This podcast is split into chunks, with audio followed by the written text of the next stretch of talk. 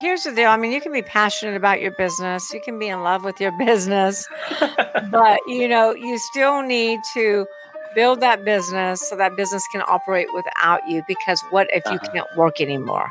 What if you get in a tragic accident? Mm-hmm. You know, what if you can't, you know, go to your business every day and really create a business that works for you rather than a job that you go to work at every day? Hey, this is Kuya Jay. Welcome to the Pera and Purpose Podcast, a show about money and meaning. My aim is for you to use money as a tool to live a meaningful life. When is the perfect time to go for an exit? Can you do it like Michael Jordan during his prime? And is it that easy to simply leave your business when you are already at its peak? So those are just some of the questions that I'll be asking our guests tonight. By the way, meron lang quick favor si Jay. Gumawa kasi ako ng survey to help me understand the needs of overseas Filipinos to improve their finances and see if there's a demand for the professional services of a financial planner in the months and years ahead. So as a thank you gift and help you start 2021 on the right foot, I'll be sharing you the budgeting tool worth $50 which actually helped me in saving money and also an access to the recording of my budgeting webinar for free. The link on the survey can be found sa description ng episode na to. Thank you so much in advance. Now, on to the podcast. Hey, hey, hey! This is Kuya Jay, and welcome to the latest episode of Finance Friday. This is a weekly program that talks about anything and everything about business and personal finance. By the way, we're streaming live on Facebook, YouTube, and LinkedIn. And this episode will also be available on my Pera and Purpose podcast on Anchor, Spotify, and Apple Podcast. Huge thanks to our viewers out there. And a big shout out to Denarii Cash for supporting my advocacy on financial literacy. If you are new to my channel, please like, share, and subscribe to Purpose Driven Finance on Facebook, YouTube, and connect with me on LinkedIn. Our topic for tonight is profit from your exit. And my guest this evening is Michelle Seiler Tucker. She is the founder and CEO of Seiler Tucker Incorporated. She's a merger and acquisition master intermediary, certified senior business analyst, a certified mergers and acquisitions professional, a 20 year veteran in the mergers and acquisitions industry, and has sold over a thousand businesses in almost every vertical and have a remarkable track record of success. She's been featured in INC, Forbes, Entrepreneur Magazine, USA Magazine, Fox Business News, and CNBC. She's an international keynote speaker and the best selling author of the book Sell Your Business for More Than It's Worth. And by the way, she has a new book called Exit Rich. So, without further ado, help me welcome our guest for tonight, Michelle Seiler Tucker. Woohoo! Hi there, Michelle. Hi, how are to you? Thank you good. for I'm having me. Thank you for having me. Thank It's a pleasure to be here. I, wish, I wish I was with you in person in Dubai. It's somewhere I've always wanted to visit. Never been. yeah, yeah, I really wish you can come over here and uh, start promoting your six P's, which I'm really excited to talk about, and also your book Exit Rich. And I know it's morning there. You're in New Orleans, right? In the U.S. I am. I'm in New Orleans, in the USA. Yep. And by the way, a huge shout out to Sebastian for making this podcast interview possible. So I know you're a busy person, so let's get down to it. But before we start with the main gist of our topic, which is to profit from your exit, I just want to know, Michelle, how in the world did you end up in the M&A business? Sure. and yes, a huge shout out to Sebastian. He's done a phenomenal job of booking us on podcasts, radio shows, and TV shows in which to promote Exit Rich. So how did I how did I get into M&A? Um, you know, I didn't wake up one day and say, "Oh my gosh, I'm going to sell businesses," but I always, I always knew I was going to be an entrepreneur, even from a young child. You know, I would walk around with a notebook and ask everybody a thousand questions, and I was always curious about what, you know, what everybody, what everybody does, and I was always curious about business, and um, I've always owned small businesses. At any given time, I own five to ten different companies in many different verticals. Um, I did go to work for Xerox. Uh, Xerox actually recruited me. So for a, a very short period of time, I was working for corporate America. But then I left Xerox and transitioned into franchise sales, franchise development, and franchise consulting. And then I very, very quickly um, tra- well, not very quickly, but after a few years selling franchises and doing franchise consulting, I transitioned into selling businesses and started selling small businesses like restaurants and pizzerias and coffee shops. But then very quickly, I transitioned into selling larger companies. And then I figured out um, that eight out of 10 businesses don't sell in the U- United States. And according to Steve Forbes, eh, who has also endorsed Exit Rich, eight out of 10 businesses don't sell. So 80% of businesses will not sell. So I'm like, gosh, if I don't if I don't fix them and grow them, you know, so that they're sellable, I'm going I'm going to starve to death. So I ended up transitioning to, to fixing and growing. So we really specialize in buying, selling, fixing, and growing companies. I buy businesses and flip them. I've also Mhm. partnered with business owners, investing my you know time, energy, effort, expertise, and money in which to to help business owners plan their business for an exit. So that's kind of how I got into it. Um, and and I love what I do. I'm very passionate about it. I'm very passionate about business. Yeah, and the first time I heard about M&A was when I was reading uh, the book of uh, Malcolm Gladwell, The Outliers. He mentioned there a name of Joe Flom. So I think he's the legendary guy in terms of uh, mergers and acquisition. And as I remember, the first company I worked for in the Philippines was also acquired because I worked in the BPO for like seven years. And after two years I left there, it was acquired by one of our competitors. So I was shocked. I mean, before that company was not as big as the one that I was working working for. But then eventually, after two years, it was acquired. So probably that's one question that I want to ask as well. Does does how the how does M and A actually work? Is it same as a takeover? Is it only for the big boys or also for the SMEs? How does it work? Well, mergers and acquisitions is a pretty big umbrella. So, you know, mergers and acquisitions, I mean, we I'm a mergers and acquisitions master intermediary. And um, you know, it's not easy to get that title in the United States. You can't really Mhm. test for it. You can't go to school for it. You have to really prove your worth by selling large businesses $10 million and up. And um, so mergers and acquisitions is selling companies, it's merging companies, it's it's anything to do with buying and selling and merging businesses. And um, you know, we sell we've I've done mergers, um, but most of what we do is is uh, helping clients buy businesses, sell businesses, like I said, fix them, grow them, build them to sell, and partner with them. During your younger years, were, were you always been uh, this entrep- uh, has this entrepreneurial mindset? Someone taught you to be uh, Well, into I- I- Yeah, I never really had any mentors at a at a young age. I know everybody Mhm. thinks I did, but I didn't. I didn't. I didn't really start having mentors till till much older. Um, Uh-huh. But you know, I didn't really grow up in an entrepreneur family. My father did Okay. own. My father did own a business, and I used to go to work with him in his business from time to time.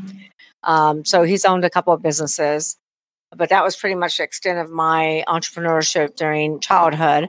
Mhm. Um, but I, you know, I I always knew that I wanted to own my own business because number one, I don't like being told what to do. I never like being told what to do. It's like my biggest pet peeve. Don't tell me what to do. And um, so I always knew, and it's funny because clients tell me what to do, right? Yeah. but I always knew that I wanted to do my own thing and and you know be my own boss and create Mhm. my own create my own masterpiece. My industry has been around for decades, but so many Uh-huh. business owners, even in, in America, don't really know what a business broker is or what an M&A advisor is and don't know what we do. So they they assume, oh, M&A is just mergers. Well, it's not. Anybody who wants to sell a business should contact an M&A advisor, especially if your business is 5 million and up or a Mhm. business broker if it's, you know, below 5 million. And um, the big difference between business brokers and M&A advisors is business brokers sell smaller businesses like pizzerias, restaurants, coffee shops, and things of that nature. And then M&A typically um, specializes in middle market.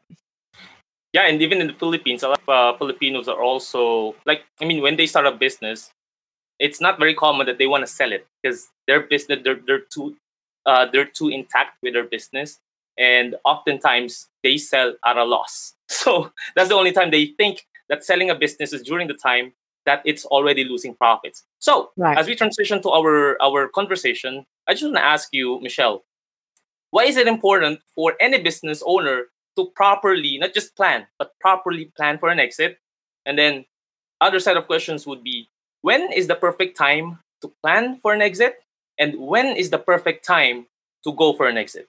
So those are different questions all all at the same time. Yeah. Okay, you want me to start now? yeah. So, question. So, what was question number one again? the Let's start question number one is uh, why is it important for any business owner to properly plan for the exit? Because I think they Oh. just plan for the exit during the time that it's a little shaky Hmm. uh, in the in their company. Not many talk about exiting during the time that they're establishing their businesses. There's a, a very few entrepreneurs that I've spoken to about that. Yeah, so that is true in America, and I guess what you're saying is that is true in the Philippines too. Mhm. Is that um, most business owners? So that's why 80 to 90 percent of businesses don't sell. It's because business owners don't plan for their exit. They don't think about selling until a catastrophic event has occurred. You know, internal that could be health issues, that could be dis- divorce, that could be death, that could be partner disputes, that could be um, you know all kinds of ex- uh, internal issues and then external issues can be hurricanes it can be covid the pandemic you know and that's typically the worst time to sell your business is because when you're trying to sell your business during a tragedy during a catastrophic event your business is probably not doing very well it's Mhm. probably trending downward like a lot of businesses want to sell right now that are dying because of covid well if they can hang on they need to try to hang on because otherwise they're just going to sell for pennies on the dollar so you're not going to be able to maximize your value during a catastrophic event. That's why it's imperative to plan your exit from the beginning and really think about your loved ones. You know, I had a sweet little old lady call us not that long ago that um, her husband had been in business for 35, 40 years and he dropped dead of a heart attack, completely unexpected. And she called us about selling her business. Well, I started asking her some of the questions. You know, how many employees does he have? You know, does he have processes? Does he have this? Does he have that? and he had a construction business and um, he didn't have any employees he had subcontractors 1099s he really didn't all the data was in his head nothing was documented you know there were no processes in place so he really had nothing to sell and he left her with a mountain of debt that's not what you want to do your business is your most valuable asset you need to set it up for success a successful exit strategy and you need to make sure that you take care of your loved ones And that's so why, true. yeah, so that's why it's, it's so important to plan your exit from day one of starting or buying your business. Because here's the deal: even if you don't think you're ever going to sell, because you know what business owners really have to do is change their mindset. It's a Mhm. mindset. And a lot of business owners go into business going, This is my baby, you know, this is my passion, this is my love, this is my baby. You know, they spend more time in their baby than with in their baby business than they do with their entire family, you know, typically. So they're so emotionally connected, attached to their to their business, True. they think they're never ever going to sell it, and their business becomes their identity. Well, that's Mm. the wrong mindset. You need to set your business up as your most valuable asset, as something that produces the the the income, the profits to take care of your family, to set your family up for success, and so that you can really enjoy your life and not be married to your business and set it up where it will be sellable when you're ready to sell because a lot of business owners are like well i'll never sell my business. Well that's a terrible mindset because things happen. What goes up must come down and you're either Mm. growing or dying and things happen in life you know? Yeah. covid happened you know? Health issues happen i just had a, a client you know that was diagnosed with cancer. That happens you know? So you really need to build your business with the exit in mind because number one you have a much more profitable business if you do so.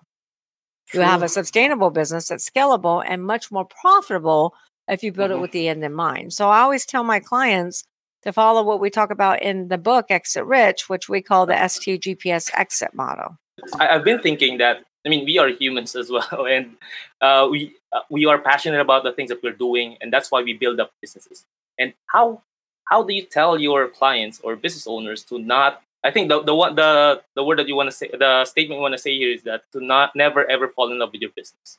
But how do you do? How do you prevent it from happening? Yeah. So here's the deal. I mean, you can be passionate about your business, you can be in love with your business, but you know, you still need to build that business so that business can operate without you because what if you Uh-huh. can't work anymore? What if you get in a tragic accident? You know, what if you can't you know, go to your business every day and really create a business that works for you rather than a job that you go to work at every day. Yeah, You and know, that's a strong statement because a lot of business owners think that they are business owners, but in the end, they're just the entrep- the They're, employee they're of their business. employees. They're employed. They're an employee of the of the job Yeah. they created.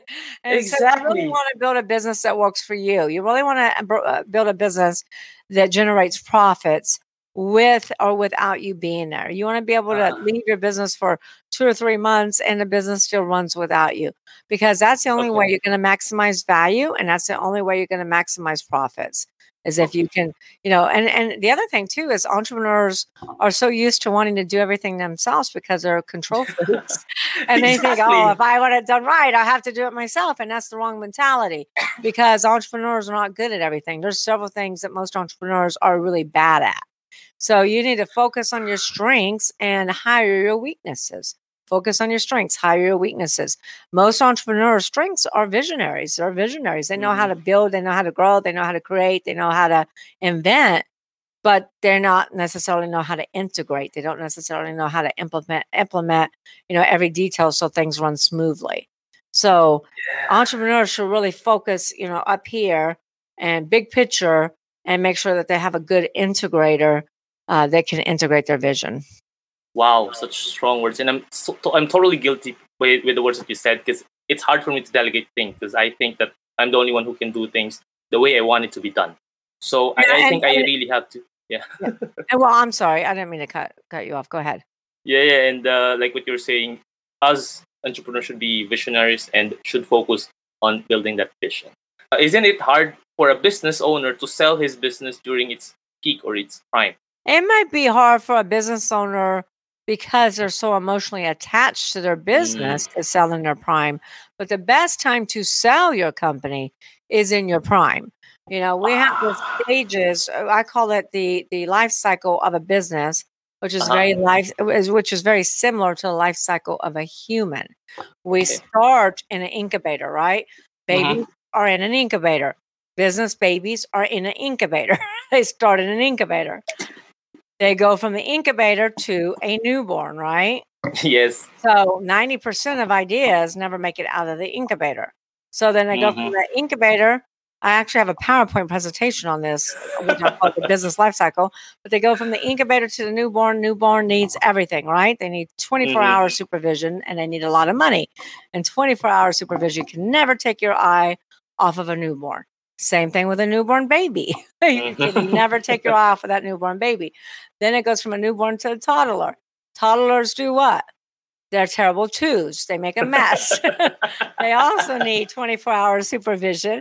They also need a Uh-huh. tremendous amount of money and um, a tremendous amount of control, right? Mm, true. Then they go from a toddler to a teenager. Well, a teenager can kind of sort of take care of themselves, but they don't know everything like they think they do. They're very rebellious and they still, what do they want to do? They want to take all your money. The business, you know, teenage business is reckless, rebellious, and takes a lot of money. And then it go and then it goes to from teenager to young adult. And this is where, you know, the the the business becomes a little bit more stable, doesn't Mhm. need as much supervision, doesn't need as much um, investment as it did in, in the previous stages. But Mhm. then it goes from young adult to adult. Now, adult is where you're in your prime.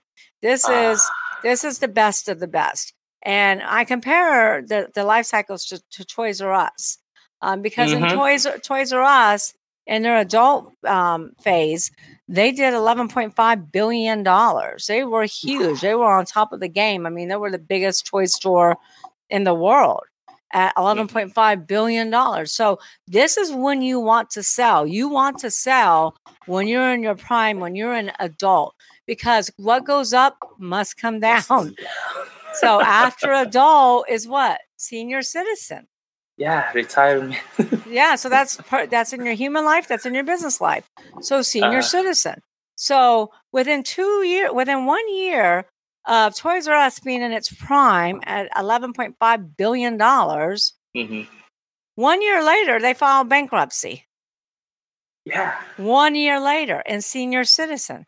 So now after the Mm. senior citizen phase, what's next? Unfortunately, Retirement? dying. dying, death, What? death. That's next. So two years later, Toys R Us dies. Toys R Us closes. You know all of their stores. Toys R Us completely goes under. Um, it's actually the Mhm. second. You know, in in 2016, I think it was was the second time Toys R Us had filed bankruptcy. They have been in business 70, 75 years. So Mhm. Toys R Us dies. Now, what happens after death? uh, hmm, you go to a safer place. So, reincarnation, if you believe in that, Reincarnation, yeah. but rebirth of a business. So Toys R Us Okay. is trying to come back. They're trying to rebirth their brand. They Uh-huh. open up four more locations, but now mm-hmm. they're starting to innovate instead of doing. Because here's a problem with Toys R Us. Here's a uh-huh. problem with most business owners. Seventy-five years, they did nothing different. In 75 years, mm. they did the same old, same old. They never innovated. They never changed anything. So they come back with smaller boutique stores, not the large grocery store Mhm. type model. Um, but but recently, Toys R Us just closed all their. They had, I think they opened up four, and they just closed all four again. Ah.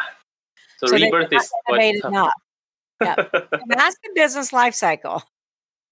Woo! And- you just you just uh, went through a, a quick class of a business uh, of uh, how a life cycle of a business should be, and uh, Right. it's the person that I first time that I've actually heard about the entire business cycle of a of a business. It's just like being a human being as well. Now, It, it is. That's why I compare the two. It's just like being a human being. But you know, the best and the reason I brought up the business life cycle is Uh-huh. because that's the best time to sell is when you're in your prime. Most Uh-huh. business owners don't want to sell them because they're in love with their business and they want to stay married to their business. And then the business tends to go down because they stop doing what I call AIM. AIM Mhm. Always innovate and market always innovate and market. And like Toys R Us did nothing new in 75 years. And then and then they wonder why they went out of business. AIM. Yeah. So it's one uh, abbreviation that we all have to remember. Always innovate, and what's what's And market. Always Market, innovate okay. market. aim, aim. aim. All right, I'll, I'll I'll write that down later. Now, I'm really excited to talk about the six P's of Okay. uh, of your book. But before we do that, let's just have a quick break, Michelle. And once we're back, we'll definitely run straight through your six P's. Really excited for that. Sending money back home is expensive, slow, and time consuming. Not anymore. Introducing Denarii Cash. Denarii Cash solves this in a simple way. Denarii Cash don't send money across border. Yes, you heard it right. So, you want to know how do we send money internationally without sending across the border? Simple. You make a local payment to Denarii Cash, and Denarii Cash makes a local payment to your recipient. That's right, it's local in then local out. From any account to any cash pickup and major bank account. That's the reason why Denarii Cash makes money transfers so much cheaper and faster. Available on any mobile, tablet, and computer. Denarii Cash is trusted and loved by tens of thousands of people just like you. So what are you waiting for? Sign up now and start saving now with Denarii Cash. And we're back. I'm still with Michelle Seiler Tucker, founder and CEO of Seiler Tucker Incorporated, and we are talking about how you can profit from your exit. Now, let's talk about the six P's. But before before that, by the way, I just want to uh, post our quote for today, which is somewhat related to our episode, which is a quote by Paulo Coelho, which he said that one never knows what life may have in store for us, and it's always good to know where the emergency exit is. What a very timely quote. we really need to have or we need to know where the emergency exit is of our business. So, what exactly are the six P's, Michelle? Let's start from the first one. All right. So the six P's. So number one, remember you want to build your your exit, you know, from day one at beginning or start uh, beginning or buying your business, and then you want to build your infrastructure. So the infrastructure is what I call the six P's. This is how we, you know, determine if a business is ready for sale, determine if you know what areas of the business that the business owner needs to focus on and tweak. It's also the areas of the business that we really pay close attention to and put a value of the business on. So most, you know, advisors will evaluate a business just based upon market comps, industry comps, you know, cash flow. We look at what we call the six P's. So number one, the most one, well, they're all important. All the P's are my babies. so the most important, one of the most important P's is people. You know, you don't you don't build a business, you build people and people build the business. And the problem like like we said earlier with a lot of entrepreneurs is that the business is tied to them and once you remove that owner, there is no longer a business in place. So you need to make mm-hmm. sure that you have the right people in the right seats and you need to ask the who question who opens the doors? Who handles client ser- customer service? You know who handles manufacturing? Who handles trans- transportation logistics? Who handles environmental? Who handles legal? You know who who who? And the key here is you should never be next to the who. So yeah. because you really want the business to run without you. You know we have a dental practice that came to us that wants us to sell their business. They've been in business for 45 years one dentist and three dental hygienists and he wants to retire. So once that dentist retires, there is no business because the client, the patients are going to leave. So you want to make sure that you build a business, not a job, because buyers want to buy good businesses, not a job. If they wanted to buy a job, they go to work for somebody. So people is the most important. You also want to make sure that if you're trying to sell a business, you know, a million, two million, five million, ten million, whatever your number is, you want to make sure that you have a layer of management in place. Mm-hmm. Okay. Because again, you should be the visionary coming up with all the genius ideas, and then you should have an integrator that can facilitate everything. The next P, which is which is very important in business, and mm-hmm. you really can't operate without this, is product. So product is your your product, your industry, your service. So you're going to ask yourself: Is your product, your industry, is it thriving or is it dying? Is it on the uh-huh. way up or is it on the way out? Do you have an Amazon or do you have a blockbuster? blockbuster. and if you have a blockbuster, you need to pivot. And that's the problem with a lot of industries right now because it's it's we're in the middle of a pandemic. So restaurants, hospitality, you know, so many different industries are struggling right now. And this is not the time to to panic. this is not the time to to be paralyzed with fear. This is really the time to to read Exit Rich, align mm-hmm. yourself with a mentor, an expert, someone who's been down the road you want to travel, and and have them help you. Because I always say when you're in the middle of, of your crisis and you're in the middle of the fog, it's foggy. so yeah. you need an outsider's perspective, you know, to help you see the warning signs and, and help you pivot. Mm-hmm. And, uh, you know, I always tell my clients to ask themselves three transformational questions. And this is okay. extremely important. And this is why in America, um, it used to be, and I don't know about the Philippines, but it used to be in America that 95% of all startups would go out of business. And that's when I wrote my first book in 2013 called Sell Your Business for More Than It's Worth. When I wrote Exit Rich in 2019, 2020, I did the same research and realized that only 30% of startups will go out of business now. Only 30%. The business landscape in the USA has completely shifted. It's completely flip flopped. So now only 30% of those startups will go out of business. About a 27.6 million companies, those businesses have been in business for 70 years or longer, those mm. businesses will go out of business. 70%.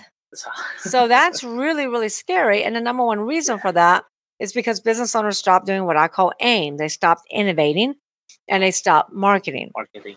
So ask yourself these three questions. Number one, Amazon did this back in the 90s. So I'll use the Amazon example. All Amazon right. asked themselves, what business are we in? And they said, oh, we're in a book selling business. We sell books. Then they asked mm-hmm. themselves, what do we do really, really, really well, better than anyone? And they said, we do fulfillment better than anyone. And then they asked themselves, and this is the most important question, so I need everybody to listen. then, they asked, then they asked themselves, what business should we be in? And that's what every business owner should be asking mm. himself. What business should we be in? Those three questions right there transformed Amazon because Amazon said we should be in a fulfillment business. We do fulfillment mm-hmm. better than anybody. Why are we just selling books? Let's let's fulfill everything. And so those three questions, transformational questions, is what transformed Amazon from a small bookseller to a multi-billion dollar worldwide Wow. conglomerate that they are today. And you can do this too. Anyone listening to this program can do the same thing. Ask yourself, what business are you in? What do you do really, really, really well? And what business should you be in? And pivot. You don't have to stay stuck. Okay. True. You can ask, you need to get so many business owners are stuck because they're transactional. Uh, No, no, cha- no real change comes from transactional. Real change, real progress comes from transitional. Does that make sense? yeah, those are three transform transformative questions that I also have to ask for myself. Yes, you do. so that's that's product. The third P is processes, and processes Uh-huh. are crucial to really running your business and maintaining or decreasing overhead so that you can stay profitable. So processes are huge, but most business owners don't think about processes until they have to because something bad in their business occurred. Like let's Mhm. say somebody got hurt in a warehouse. Well, now we need a health and safety pro- process for that. Or let's say um let's say you know someone complained about your service and went on the internet and said that you're the worst company ever to do business with. Well now you need a customer service process. So here's the bottom Mhm. line. Processes should be started from the beginning. Processes should be designed with the customer experience in mind. Very important. Have you ever watched the movie the founder? Yeah, I love that movie. that's a great movie right? Like that's the Yeah. best movie. Ray so all of, you, all of your listeners well ray kroc and the mcdonald brothers yeah, and the McDonald brothers. Yeah. Right. So everybody should go watch the founder. So, so let me explain processes. So in the 40s, um, when the McDonald brothers, not Ray Kroc, when the McDonald brothers started Mhm. McDonald's back in the 40s, the McDonald's wanted to start a fast food restaurant because they saw a problem, they saw a need. You know, back Mhm. then they had the drive up type, Sonic type restaurants. Um, but the service was always slow, the food was always Uh-huh. cold, the order was always wrong, and it took too long. and so McDonald's said, We're going to build a fast food restaurant with a customer experience in mind. We want our customers to experience great tasting food that's hot and fast, two minutes or less. And I Mhm. said, Well, how do we develop that? How do we develop the processes in which to create this experience? So they went out to the empty tennis courts. Do you remember that? They took all their employees Yeah, to the yeah, yeah. tennis court and they, they, drew drew something on on the, the ground.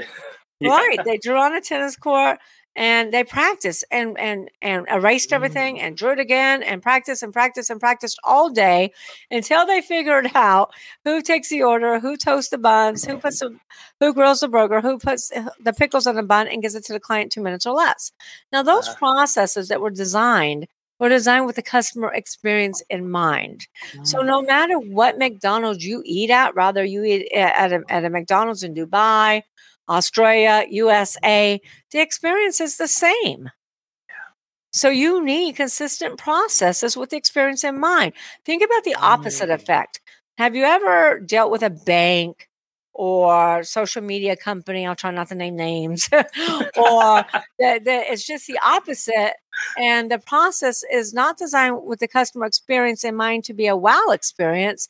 It's Mhm. designed to infuriate you. it's designed to make you really angry at the at the way that they handle customer service. Have you ever had a negative experience? yeah, I did. I did. All the time, right? Hmm And that's where companies are messing up royally. That's where they're Mm. getting it wrong. You know, they want to design efficient, productive processes. That's great. Do that. But make Mm. sure it's designed to create happy customer experiences. Wow, customer experiences. You want to wow your clients. If you don't, Mm. somebody else will. Yeah. And so it's very, very important. So always design your processes with the customer experience in mind to create Mhm. happy clients and then make sure they're productive, efficient, and well trained on. You need to make sure your employees are trained on such. You need to have the McDonald's approach or the Burger King approach, where no matter what employee comes into what position or what seat, there's a there's a SOP checklist. They know exactly what to do and Mhm. with very minimal training, they can take over that position. So, very important when a buyer comes to, to buy a business, one of the first things I always ask for is the operations manual. Mm, okay, so the process really plays a bit, very important role in terms of uh, your and also how easy it is to replicate the process. because Correct. people definitely will have to will uh, will need to easily uh, understand how the process works. Yes, because you know if you have good tight processes or that employ- that employees are trained on, Mhm. then that that will decrease overhead, right? Mhm. It will decrease overhead, cut waste, and help your company be much more efficient and most importantly more profitable. Okay. So most processes in companies are actually broken. Mm. Most of them are broken. All right. So then the fourth P, which is the highest value driver. So in, the, Mm. United, in the United States, businesses are typically evaluated of a multiple of EBITDA. EBITDA is earnings before interest, taxes, depreciation, and amortization. So in the United States, if a business is under a million dollars in EBITDA, then the multiple is probably anywhere from one and a half to three, maybe four, depending upon do they operate in all six P's and what industry are they in, etc. But to get over that five multiple, you need to have an EBITDA of over a million dollars because the higher Okay. the, the EBITDA, the higher the multiple. Mm-hmm. And you need to have proprietary, you need to have synergies. Buyers pay for synergies. Buyers Okay. buy synergies that will catapult their business to the next level. So there's six pillars to proprietary. Number one is branding. The more well branded you are, the more you can sell your company for. Mm. As long as the brand is relevant in the mind of the consumer. Is anybody going to pay any money for Blockbuster? Not anymore. Not anymore. People will pay money for Toys R Us brand and some of these Mhm. other brands. There are there are buyers that are trying to get their hands on some of these big name brands like Toys R Us because Pier One, Steinmart, because they know with the right innovation and the right marketing, these brands can be big again. These brands can be Mm. successful again. So branding is huge. Trademarks are is is another value driver, especially in the United States. Mhm. Um, so trademarks, trademarking your company name, trademark your podcast, trademark your Oh, books, yeah. trademark your slogans. In the United States, a lot of business owners make the mistake of getting a state trademark. So let's say they open up a business in California, they get a state trademark for California, but then they never check the federal database to make sure that that name is available. So they could be in business for years and all of a sudden receive a Mhm. cease and desist letter and they have to stop doing business as that company name. Now, yes, you can hire attorneys. Yes, you can throw a lot of money at it, Mhm. but you're probably going to lose. So you want to make sure you protect your IP, your intellectual property, and then Okay. patents. Patents are big. Patents will also um, get you a much higher uh, multiple. I don't know if you ever watch Shark Tank. Do you guys watch Shark Tank in Yeah, Dubai? yeah. There's what, uh, what's yeah, the questions I they always ask? Yeah, what's the questions they always ask? uh, do you have uh, a patent? Do you have a patent on this? Do you have a patent on this? Do you have a patent pending? Do you have a utility patent? True. So get a patent. You protect your protect your um, your your proprietary uh-huh. inventions and get a patent. I mean, we sold a business for eighteen million dollars. It wasn't making that much money, but they had eighteen patents.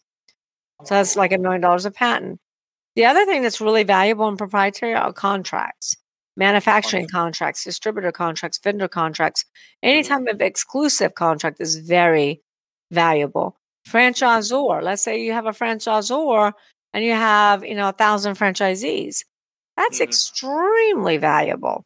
Um, cl- client contracts are the most valuable of all, but in the USA, 99.9% of all sales are asset sales. Mhm. And I would tell you probably 100% of business owners forget the transferability clause in a contract. So you want to make sure you, clause. yes, the transferability clause, which states this this this agreement is transferable Uh-huh. to a new entity.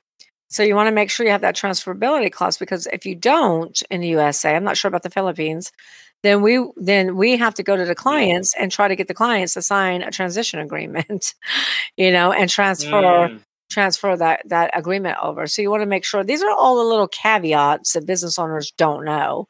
And it's not what you know that gets you in trouble, it's what you don't know. true. Yeah, And true. then databases are big. Um, databases are are really huge. If you have a large database and your clients can be repurposed and retargeted, Uh, Mhm. Strategics are very interested in buying databases. Facebook paid $19 billion for, for WhatsApp, and WhatsApp was hemorrhaging money. But WhatsApp had a synergy. They had a synergy that Facebook knew they could monetize an ROI and get a return on their investment. And that synergy was that WhatsApp had a billion users. Mhm. So they're willing to pay 19 The billion for a billion users for the database. Yeah. True. So the, the other big thing too that, that your listeners need to know is what I call IP real estate, Okay. intellectual property real estate. So let's say that let's say that you've developed a, a weight loss program and Oprah Winfrey has endorsed your product and it's on her favorite things and she's now Mhm. using your weight loss system. That's Okay. huge.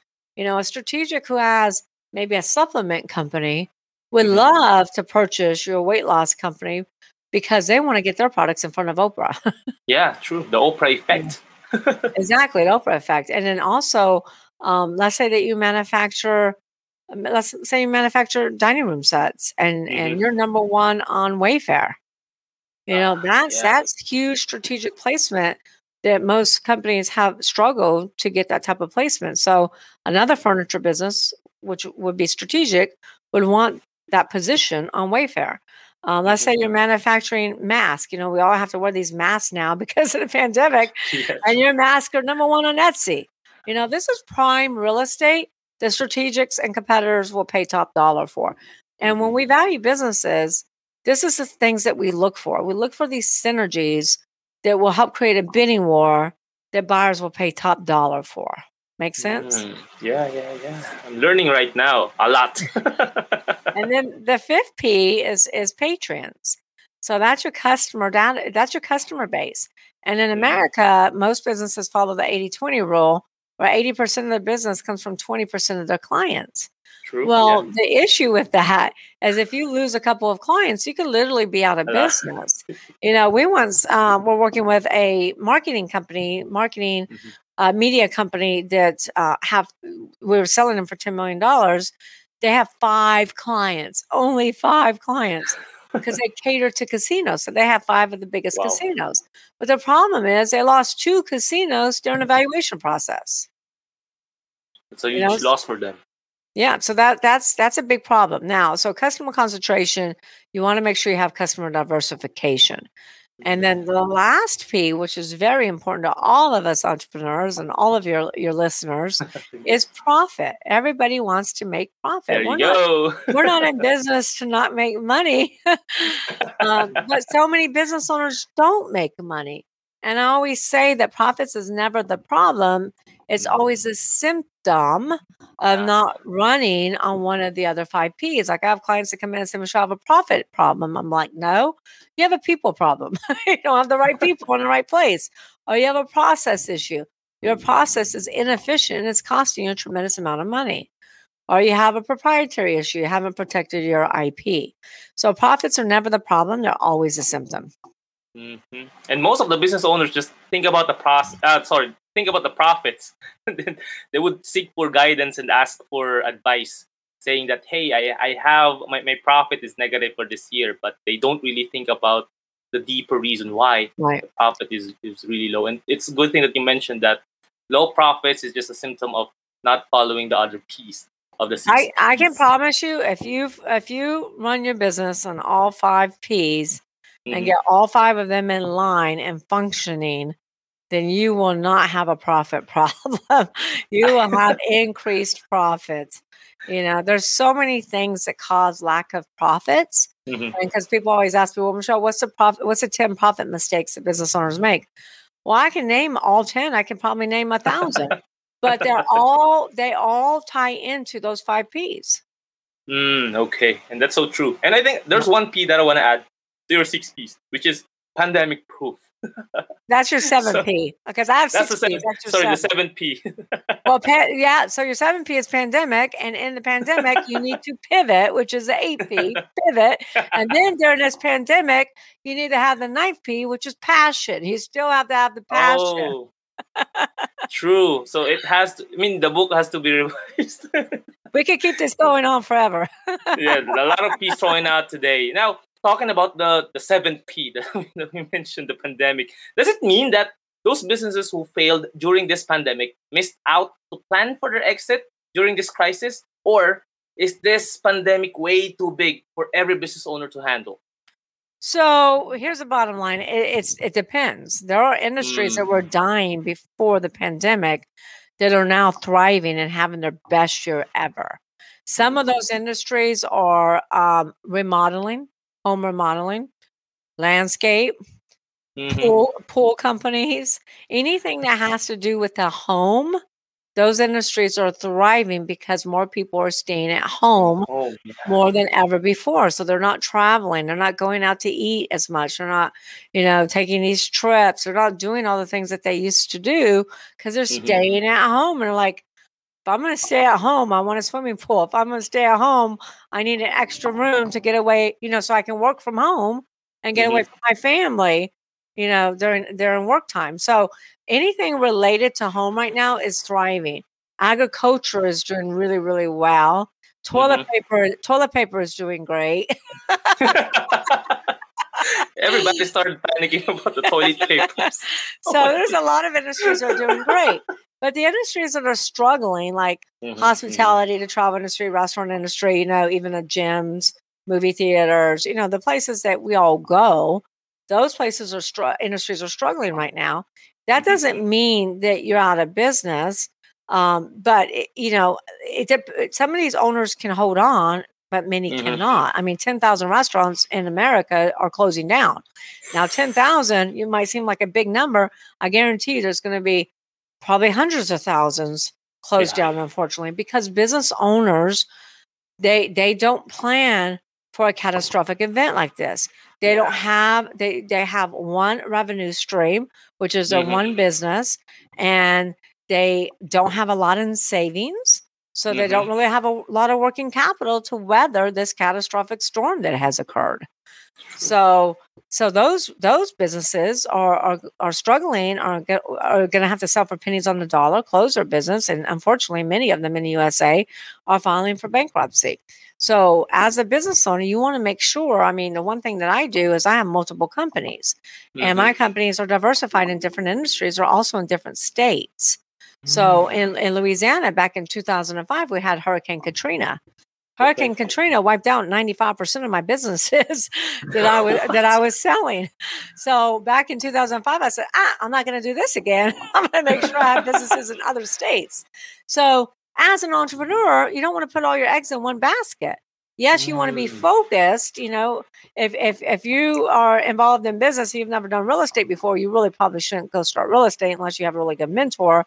Same thing Mhm. if if you've already always done real estate, you've never done business. You know, you've never owned uh, a restaurant before. You don't want to own a restaurant unless you unless you have good people, you know, that are going to Yeah, run that true. restaurant for you. So when I say diversify, I'm saying diversify in your core competency. So if your core competency is real estate, have real estate in different states, have different types of real estate. You know, Mhm. have it just same thing. If your core competency is business, you know, have multiple businesses, have multiple businesses in different locations and many and different industries. I see. And it's good thing that you mentioned about diversifying because one thing that I'm also curious about is that how can uh, how can business owners sell a company if the company is under their name, just like yours? It's under Seiler. So isn't it hard, like what you mentioned a while ago? People is very important. Now, if you're gonna sell a company under your name, then how how hard Yeah. would that be? Yeah. So you know that's a really good point. That's a really good point. And you know, I gave that a lot of thought before I named my company Seiler Tucker. because before that I had another company name and I did a rebranding back in, in 2016. Um, I changed my company name to um, Seiler Tucker mainly because of trademark issues. And Mm. so, but the reason I picked Seiler Tucker, um, the reason I picked Seiler Tucker is because I knew I wouldn't have any trademark issues with my name. And it mm-hmm. sounds like an advisory firm or a law firm. Um, mm-hmm. and and so let me explain let me explain it. So tony robbins right? Tony robbins.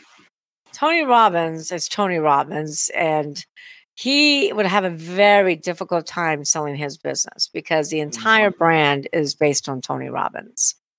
You take tony robbins off the stage or out of the, the business nobody really wants to go, right? Because Yeah. everything is Tony Robbins. Now he does have other speakers.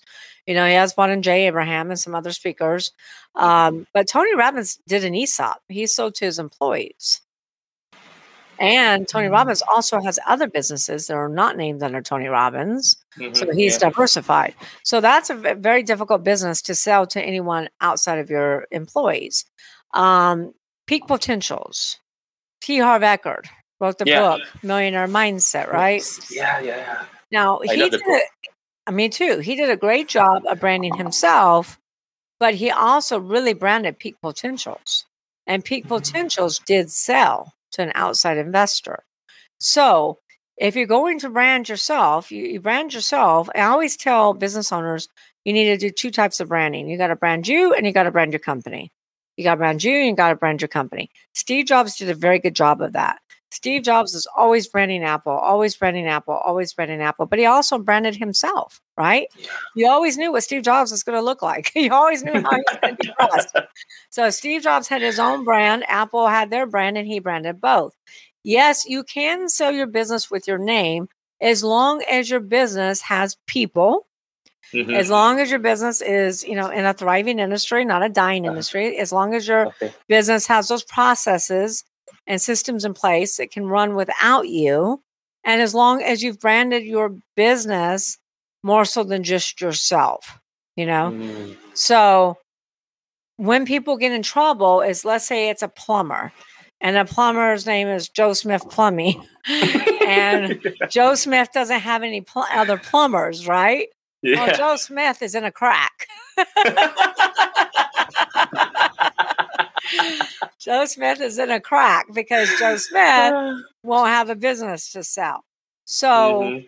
so you can name you can name a company after your name. Like I didn't do my first name. If I did Michelle, Uh-huh. Michelle Seiler Tucker or Michelle Tucker or Michelle it'd be very difficult. Mm. Seiler Tucker, you know, they think, oh, there's partners. You know, I have a gentleman that works for me. His last name happens to be Tucker, and we are not related at all. I see. so I'll probably sell to him. a lot of Tuckers in the US. Yeah. So does that No. answer your question about personal Yeah, brand and business it's- brand? Yeah. Actually, a, a great uh, a great answer to the question because I've been bothered about that. If I put up a business under my name, or should I put a, a company name? Because I'm into the financial planning consulting as well. But I wanna most most most consultants or financial planners brand their business under their name. Now, Yeah. like what you said, it's really hard to exit if I'm the only person who's there. Yeah, if you're the only person that's there, it's, it's going to be very difficult to exit, especially if it's your company name. You know, let's say Seiler Tucker has 20 offices and I want to exit. No problem. We got 20 offices.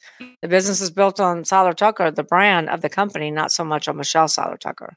we, we talked about the founder a while ago, and we know that McDonald's was sold for only 2.6 million in 1961. And this controversial handshake deal happened. So how can we business owners prevent that from happening? So Ray Kroc, you know, I tell you, um, he was brilliant. I tell you, he was brilliant, but probably not. He probably didn't have the best ethics. ah, yeah. so so what Ray Kroc did, what Ray Kroc did that gave him the competitive edge is if you remember in the movie when Ray Kroc was in the bank trying to borrow more money because he was upside down yeah. because the franchisees were not compliant and they were not um, paying their their royalties. He was in the bank trying to borrow more money and he had already taken a, a, a loan out against his house. And the problem is, you know, Ray had all these brilliant ideas, but the McDonald's brothers wanted to control everything, just like a lot of entrepreneurs. They want to control everything. McDonald's brothers wanted to control everything. They didn't want to listen to Ray's ideas that would increase, uh, decrease working capital. I mean, decrease overhead and increase profits, like, for instance, the milkshakes.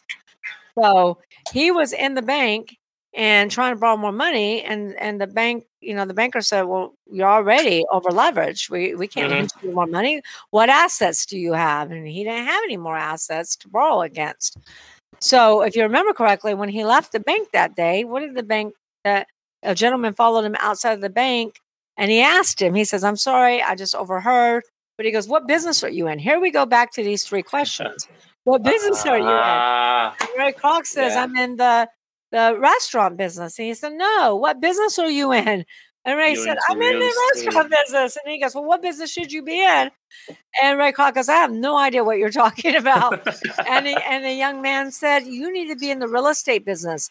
You need to buy up all the real estate hmm in a separate corporation that you own, McDonald's Real Estate Holding Company. You buy up all the real estate. You build the, the, the restaurant. You lease it to the franchisee. If the franchisee is not compliant, the franchisees are not paying their royalties, then you, you know, ter- you get you void their contract and you get a new franchisee in there. Because Ray Kroc listened to that gentleman and those three transformational questions, he ended up buying up all the real estate, leasing mm-hmm. it back to the franchisees. Franchisees. And so that he had such a huge conglomerate now that the McDonald brothers had zero leverage over him anymore because he had all the franchisees. So if the McDonald brothers would not play ball, then he could just Mhm. evict all those franchisees and start over with something else, right? Yeah. That's why McDonald's is now the, the well has been the largest real estate holding company in the world because of those three questions. But how do business owners prevent that from happening to them? Is your question. Yeah. So they had a franchise agreement with Ray Kroc. They did. Remember that they had a Mm. Yeah, franchise. they They had. had. a contract with Ray Kroc. They had an area developer, con- a franchise or area developer contract with him. Where where Ray Kroc, you know, was able to get over on them is by buying up all the real estate. So as business owners, you want to make sure that you're documenting everything. You want to make sure that you have all your agreements in place. You know, you want to make sure all that's happening. McDonald's didn't do anything to stop Ray Kroc from buying up the real estate. And that's how mm. he was they he was able to steal the company from him, basically. So to Yeah. speak. Because Yeah. that deal was supposed to give them like half percent royalty on all of future McDonald's proceeds. It's like a hundred million dollars a year. And so they also didn't have good processes in place at McDonald Brothers because Ah, you need to have your you need to have the agreements in place. You need to make sure you have the right agreements, but you have to have the right process in place. So Mhm. a process that should have been in place was a counting system that Mhm. would that would oversee all the franchisee locations underneath Ray and that they would do electronic fund transfers out of Ray's bank account into their bank account to make sure that they got their royalties. if the McDonald's brothers knew about your six P's, then it wouldn't have happened, right? Yeah. And then the McDonald brothers for your typical business owner where they were in love with their baby and they wanted to control everything. Ray Kroc was a visionary. Ray Mhm. Kroc saw the big picture. Ray Kroc knew that McDonald's could be the biggest, you know, fast food restaurant in the world. And Mhm. so he focused on the vision versus focusing on controlling everything. Exactly. Now there's so much more to learn. He Yeah. gained the real estate. He gained the real estate in order to give him the leverage Mhm. to own everything else. And here's the thing, you know, if you what make what business is McDonald's in? McDonald's is not in the hamburger business; they're in the real estate business. That goes back to my three transformational questions. And that's so true. A lot of a lot of things can be recognized if you ask those transformative questions. Now, Right. there's a lot. I'm, I'm sure we can talk about this for the entire day, entire week, entire year. But tell us more about your book. I know we're Sure, also excited to buy this, and tell us more about Exit Rich. Where can we buy it? Okay. And Okay. also, where can we reach uh, reach you on social media or online anywhere in this world? So here's my book, Exit Rich. We're in the middle, and if you didn't see it behind me, here it is. Here there it is. we're in the middle of pre pre launch right now. Uh-huh. Um, so I encourage everyone to go to exitrichbook.com. Go to exitrichbook.com. You can buy the book for less expensive than Amazon. So $24.79. And we will email you the digital, the digital version immediately. So if you buy the book within seconds, you will have the digital version. We will also give you a lifetime membership into the Exit Rich Book Club.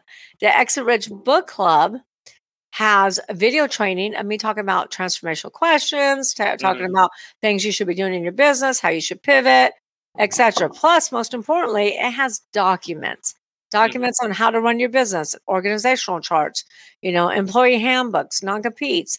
Also, if you're looking at selling your business, we have sample uh, letters of, of intent, sample LOIs. We have sample purchase Mm. agreements, sample due diligence checklist, sample closing documents. And these documents alone are worth over $25,000 if you want your attorney to try to reproduce. And they're not there just for your review, but also for your download. Plus, if you buy Exit Rich now, you also get a 30 day membership into Club CEOs. Club Wow. CEOs is a mastermind uh, that I founded where we do Q and A's, we do hot seats, we really ask, you know, those questions to help you not just survive this pandemic, but really come on the other side, thrive, so you too can exit rich when you're ready. Yeah, and the mentorship network are important That's a lot of value for twenty four dollars and seventy nine for twenty four dollars. And the letter that you mentioned, those are actually important. It will save your ass in the future. Yes, yes. This is re- really, and these are. It's not just a simple sample closing doc Uh-huh. either. It's, it's probably 150 pages. I think it was a. I I forget the which business it was that we redacted, but these are real closing docs. These are real due diligence Mm. checklists. These are real sample PAs, real LOIs. So you should go do that. And then anyone who wants to text um, Exit Rich, I can text Exit Rich to 888 Mhm. 526 5750. And when you text to 888 526 5750, you will get all my social media. I encourage everybody to follow me on social media. I love to see your comments and um, connect with me. And then also, my websites are there. Okay. Well, a lot of gems that you mentioned, and the exit rich is definitely one of the one of the key manuals that every business owner should read in terms of building and exiting from their business. Again, guys, exiting is done should be planned since day one, and we should sell at least our business during its prime or follow the six P's. Let's all exit rich. Oh my Yes, I don't want anyone exiting poor. I want everybody to exit rich. That's right. So, guys, that wraps our episode for tonight. And I hope you gained so much knowledge on how you can exit rich. And I hope you were inspired by Michelle's story. So, if you guys missed this entire live episode, you can listen to this on my Pera and Purpose podcast through Spotify, Anchor, and Apple Podcast. And do not forget to follow Purpose Driven Finance on Facebook, IG, and LinkedIn. Once again, Michelle, thank you so much. Thank you. It's been a pleasure. Thank you so much for having me. Yeah, and again, fun. This is your host, Kuya Jay, telling you to prosper with a purpose. See you next week. Thanks, Michelle. Thank you. Take care. Bye. Bye bye. Hey, you've reached the end of the episode. Thank you so much for listening. If you have any questions or clarifications sa episode na to, or if you want to schedule a financial planning session with me, just message me on LinkedIn, Facebook, Instagram, or send me an email to purposedrivenfinance at gmail.com, or you can send me a WhatsApp at 052 143 5522. And as always, don't forget to give me a feedback so I can be the best in what I do. Yun lang. Bye-bye!